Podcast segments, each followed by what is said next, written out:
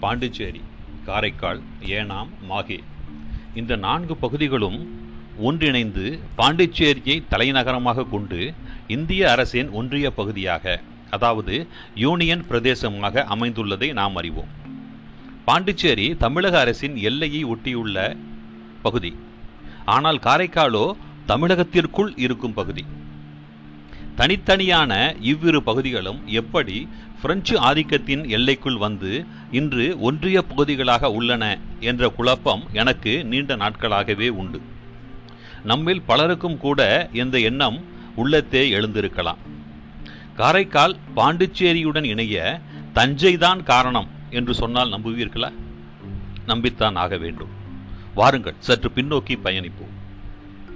ஆற்காடு நவாப் அல்லது கர்நாடக நவாப் என்றழைக்கப்பட்ட சந்தா சாஹிப்பிற்கும் சதரா மன்னனுடைய போர்ப்படை தளபதி முராரி ராவிற்கும் இடையே ஒரு போர்.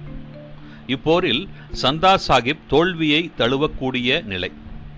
இந்த சந்தா சாஹிப்பை தங்கள் பக்கம் சேர்த்து கொண்டால் ஆங்கிலேயர்களுக்கு இணையாக நாமும் இந்தியாவை ஆளலாம் என்ற எண்ணம் பிரெஞ்சுக்காரர்களுக்கு சூழ்ச்சி செய்தனர். சந்தா சாஹிப்பிற்கு தாங்களே முன்வந்து உதவி செய்து தங்கள் வலையில் விழ வைத்தனர். பிரெஞ்சுக்காரர்களுக்கு ஆம்பூர் மீது ஒரு கண். எனவே ஆம்பூர் நவாபை வீழ்த்த ஒரு பெரும் படையினை கொடுத்து அப்படையினை வழிநடத்திச் செல்லும் பொறுப்பினையும் சந்தா சாஹிப்பிடம் கொடுத்தனர்.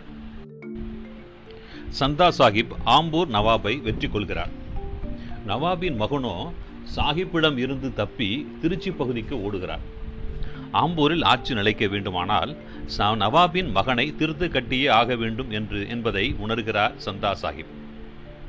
எனவே நவாபின் மகனை தேடி புறப்படுகிறார். வழியில் கொள்ளிடக்கரை. கொள்ளிடக்கரையில் முகாமிட்ட சந்தா சாஹிப் தஞ்சை மன்னருக்கு ஒரு தகவல் அனுப்புகிறார். எங்களுக்கு ஆதரவாக உதவியாக இருக்க வேண்டும். இனி நீங்கள் எங்களுக்கு கப்பம் கட்ட வேண்டும். அன்று தஞ்சையை ஆண்ட மராட்டிய மன்னர் பிரதாப சிம்மன் இதனை ஏற்றுக்கொள்ளவில்லை. பிரதாப சிம்மனுக்கு ஓர் எண்ணம். ஆங்கிலேயருடன் இணைந்து சந்தா சாஹிப்பை அடித்து துரத்தினால் என்ன? என்கிற எண்ணம். எப்படியோ பிரதாபசிம்மனின் எண்ணத்தை மோப்பம் பிடித்துவிட்ட சந்தா சாஹிப் சினம் கொண்டு தஞ்சை அரண்மனையினை சுற்றி வளைக்கிறார். தன்னால் சந்தா சாஹிப்பை எதிர்த்து வெற்றி கொள்ள முடியாது என்பது பிரதாபசிம்மனுக்கு புரிகிறது தெளிவாய் தெரிகிறது. என்ன செய்யலாம்? கப்பம் கட்டக்கூடாது. அடங்கியும் போகக்கூடாது. என்ன செய்யலாம்? யோசித்தார். யோசித்து ஒரு முடிவிற்கு வந்தார். சந்தா சாஹிப்பை அழைத்து சமாதானம் பேசினார். ஒரு உடன்படிக்கை செய்து கொண்டார். ஒரு அடமான பத்திரம் எழுதி கொடுத்தார். தஞ்சை மராட்டிய அரசின் எல்லைக்கு உட்பட்ட எண்பத்தி ஒன்பது ஒரு ஊர்களை உள்ளடக்கிய காரைக்காலை பிரெஞ்சுக்காரர்களுக்கு அடமானமாக தாரை வார்த்தார். தஞ்சை எனக்கு காரைக்கால் உனக்கு. ஆயிரத்தி எழுநூற்றி நாற்பத்தி ஒன்பதாம் ஆண்டு காரைக்கால் இப்படித்தான் பிரெஞ்சு ஆளுகைக்குள் போனது. இப்பொழுது புரிகிறதா? காரைக்கால் பாண்டிச்சேரியோடு இணைந்த கதை. தஞ்சை மன்னர் பிரதாபசிம்மன் எழுதி கொடுத்த அடமான ஒப்பந்தம் இன்றும் ஓர் ஆவணத்துள் ஒளிந்து கிடக்கிறது. மோடி ஆவணம். மோடி ஆவணமா? அப்படியென்றால் என்ன? எனும் கேள்வி எழுகிறதல்லவா? மோடி ஆவணம். மராட்டிய மொழியை எழுத பயன்படும் ஒரு சுருக்க எழுத்து முறைதான் மோடி எழுத்து முறை. கிபி பதிமூன்றாம் நூற்றாண்டில் மகாராஷ்டிரா பகுதிகளை ஆண்ட தேவகிரி யாதவ அரசர்களின் முதன்மை அமைச்சராக விளங்கிய ஹெமாத் பந்த் என்பாரின் முயற்சியால் உருவாக்கப்பட்டதுதான் மோடி எழுத்துரு. அன்று நடைமுறையில் இருந்த தேவநாகரி எழுத்துக்களை மாற்றி குரில் நெடில் எழுத்துக்களே இல்லாத வடிவில் சில எழுத்துக்களை உடைத்து சிதைத்து உருமாற்றி புத்தம் புதிய எழுத்துக்களை உருவாக்கினார். பேச்சு வழக்கில் இல்லாமல் எழுத்துருவில் மட்டுமே இருக்கும் வகையில் இந்த எழுத்துருக்களை கட்டமைத்தார். மோடனே என்ற மராட்டிய சொல்லுக்கு உடைத்தல் என்று பொருள். தேவநாகரி வடிவத்தை உடைத்து உருவாக்கப்பெற்ற எழுத்துரு என்பதால் இந்த எழுத்து முறையானது மோடி எழுத்து என அழைக்கப்படலாயிற்று. மராட்டிய அரசர்கள் வழிவந்த வெங்கோஜி ஆயிரத்தி அறுநூற்று எழுபத்தி ஆறாம் ஆண்டு தஞ்சையில் ஆட்சி கட்டிலில் அமர்ந்த பொழுது மோடி எழுத்துருவை அலுவல் மொழியாக பயன்பாட்டிற்கு கொண்டு வந்தார். இந்த மோடி எழுத்தில் அமைந்தவை மோடி ஆவணங்களாகும். இதனை ஒரு ரகசிய குறியீட்டு ஆவணம் என்றும் அழைக்கலாம். பயிற்சி பெற்றவர்களால் மட்டுமே இந்த மோடி ஆவணங்களை படிக்க முடியும். மோடி ஆவணங்கள். ஆயிரத்து எண்ணூற்று எண்பத்தி ஐந்தாம் ஆண்டு தஞ்சையில் மராட்டியர் ஆட்சி முடிவிற்கு வந்த பின் மோடி ஆவணங்கள் அனைத்தும் ஆங்கிலேயர் வசம் சென்றது. ஆங்கிலேயர் தங்களது ஆங்கிலேய ஆவணங்களுடன் மோடி ஆவணங்களையும் பராமரிக்க தொடங்கினர். ஆயிரத்தி தொள்ளாயிரத்தி முப்பத்தி ஒன்றாம் ஆண்டு தஞ்சை மாவட்ட ஆட்சியர் அவர்களின் முயற்சியால் இந்த மோடி ஆவணங்களுக்கு விளக்க அட்டவணை தயாரிக்கும் பணி தொடங்கியது. ஆயிரத்தி தொள்ளாயிரத்தி முப்பத்தி நான்காம் ஆண்டு ஆங்கிலேய அரசானது ஆங்கில ஆவணங்களை தனியாகவும் பிற மொழி ஆவணங்களை தனியாகவும் வட்டார மொழி ஆவணங்களை தனியாகவும் அட்டவணைப்படுத்த ஆணையிட்டது. எனவே அதுநாள் வரை அட்டவணைப்படுத்தப்பட்ட ஆவணங்கள் ரெண்டாயிரத்தி எழுபத்தி நான்கு மூட்டைகளில் தஞ்சையில் இருந்து சென்னை ஆவண காப்பகத்திற்கு அனுப்பப்பட்டன. அன்று ஆவண காப்பாளராக விளங்கிய டாக்டர் பாலிகா என்பார் வரலாற்று முக்கியத்துவம் வாய்ந்த ஆவணங்களை தனியாகவும் கோயில்கள் சத்திரங்கள் பற்றிய ஆவணங்களை தனியாகவும் நிலமானியம் கொடை குறித்த ஆவணங்களை தனியாகவும் குறித்து இவைகளை சென்னையிலேயே வைத்து பாதுகாப்பது எனவும் மற்ற ஆவணங்களை தஞ்சை சரஸ்வதி மகால் நூலகத்திற்கு அனுப்புவது எனவும் முடிவு செய்தார். எனவே முக்கிய ஆவணங்கள் சென்னையில் தங்கின மற்ற ஆவணங்கள் தஞ்சை சரஸ்வதி மகால் நூலகத்தை வந்து அடைந்தன. இந்நிலையில் தஞ்சைக்கு வந்த ஜாதுநாத் சர்க்கார் என்னும் வரலாற்று அறிஞர் மோடி ஆவணங்களை ஆராய்ந்தார். ஹைதர் அலி திப்பு சுல்தான் காலத்தில் நிகழ்ந்த பல வரலாற்று நிகழ்வுகளின் குறிப்புகள் மோடி ஆவணங்களில் இருப்பதை கண்டார். வெளி உலகிற்கும் அறிவித்தார்.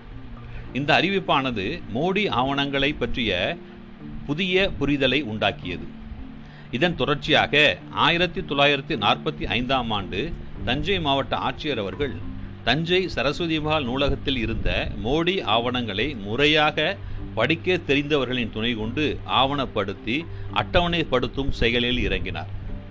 பிறகுதான் தெரிந்தது மோடி ஆவணங்களை படிக்க தெரிந்தவர்களின் எண்ணிக்கை தஞ்சையில் சொற்பத்திலும் சொற்பம் என்பது புரிந்தது. அசரவில்லை ஆட்சியர் மகாராஷ்டிரா முழுவதும் நாளிதழ்களில் விளம்பரம் செய்தார். மோடி ஆவணங்களை படிக்க தெரிந்த ஆட்கள் தேவை. உங்களுக்கு படிக்க தெரியுமா? வாருங்கள் தஞ்சைக்கு என அழைத்தார். இக்காலகட்டத்தில் இந்தூரில் ஒரு மாநாடு நடைபெற்றது. இம்மாநாடு மோடி ஆவணங்கள் பற்றிய ஒரு விரிவான அறிக்கையை ஆங்கில அரசிற்கு கொடுத்தது. மோடி ஆவணங்கள் மிக மிக முக்கியமான வரலாற்று தகவல்கள் அடங்கிய ஆவணமாகும். எனவே இவற்றை பாதுகாக்கவும் அட்டவணைப்படுத்தவும் அரசு ஆவண செய்ய வேண்டும் என்ற வேண்டுகோளினை முன்வைத்தது. அறிக்கையினை பெற்றுக்கொண்ட ஆங்கிலேய அரசு ஓரிரு ஆண்டுகளில் மூட்டை முடிச்சை கட்டிக்கொண்டு புறப்பட இந்தியா சுதந்திரம் பெற்றது. ஆயிரத்தி தொள்ளாயிரத்தி நாற்பத்தி எட்டாம் ஆண்டு இந்திய அரசானது மோடி ஆவணங்கள் குறித்து ஆராய ஒரு குழுவினை அமைத்தது. ஆயிரத்தி தொள்ளாயிரத்தி ஐம்பதாம் ஆண்டு மேஜர் நாராயண பாலகிருஷ்ண கர்த்தே என்னும் மிகச்சிறந்த அறிஞர் வரலாற்று ஆய்வில் தோய்ந்த அறிஞர் மோடி ஆவணங்களை விரிவாய் ஆராய்ந்தார். மோடி ஆவணங்களை ஏ பி மற்றும் சி என மூன்று வகையாக பிரித்து தரவரிசைப்படுத்தினார். முதன்மை தரவுகளை உள்ளடக்கிய ஏ மற்றும் பி பிரிவு ஆவணங்களை சென்னை ஆவண காப்பகத்தில் வைத்து பாதுகாக்கவும் சி பிரிவு ஆவணங்களை அழித்து விடவும் பரிந்துரை செய்தார். தேவையில்லை வேண்டாம் அழித்து விடலாம் என்று கருதப்பட்ட சி பிரிவு ஆவணங்கள் எப்படியோ தப்பி பிழைத்து தஞ்சைக்கு வந்து தஞ்சமடைந்தன. தஞ்சை தமிழ் பல்கலைக்கழகத்தைச் சார்ந்த வெங்கடராமையா என்பவர் தேவையில்லை அழித்து விடலாம் என்று கருதி ஒதுக்கப்பட்ட சி பிரிவு ஆவணங்களை ஆராய்ந்து தஞ்சை மராட்டியர் ஆட்சியின் சமுதாய நிலையை ஆட்சி முறையை வெளிப்படுத்தும் மிகப்பெரிய ஆய்வு நூலை வெளிக்கொணர்ந்தார். இதன் பிறகுதான் மோடி ஆவணங்களின் மீதான முக்கியத்துவம் அதிகரித்தது. தமிழ் பல்கலைக்கழகத்தின் முதல் துணைவேந்தர் முனைவர் வ. ஐ. சுப்பிரமணியம் அவர்கள் மோடி ஆவணங்களை தமிழ் பல்கலைக்கழகத்தின் அரிய கையெழுத்துச் சுவடி துறைக்கு கொண்டு வந்து ஆய்வினை முடுக்கிவிட்டார். இன்றும் சென்னை ஆவண காப்பகம் தஞ்சை சரஸ்வதி மகால் நூலகம் தமிழ் பல்கலைக்கழகம் என மூன்றிலும் மோடி ஆவணங்களின் ஆய்வு தொடர்ந்து கொண்டுதான் இருக்கிறது. மோடி ஆவண தரவுகளின் மூலம் ஏராளமான வரலாற்று நிகழ்வுகள் வெளிச்சத்திற்கு வந்து கொண்டுதான் இருக்கின்றன. உங்களுக்கு தெரியுமா?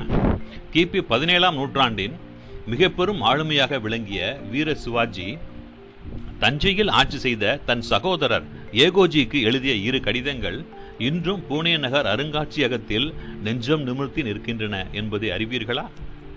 முதல் கடிதம் சிவாஜி ஆரணி பகுதியில் வெற்றி பெற்ற பின் தன்னை வந்து பார்க்கும்படி எழுதிய கடிதம்.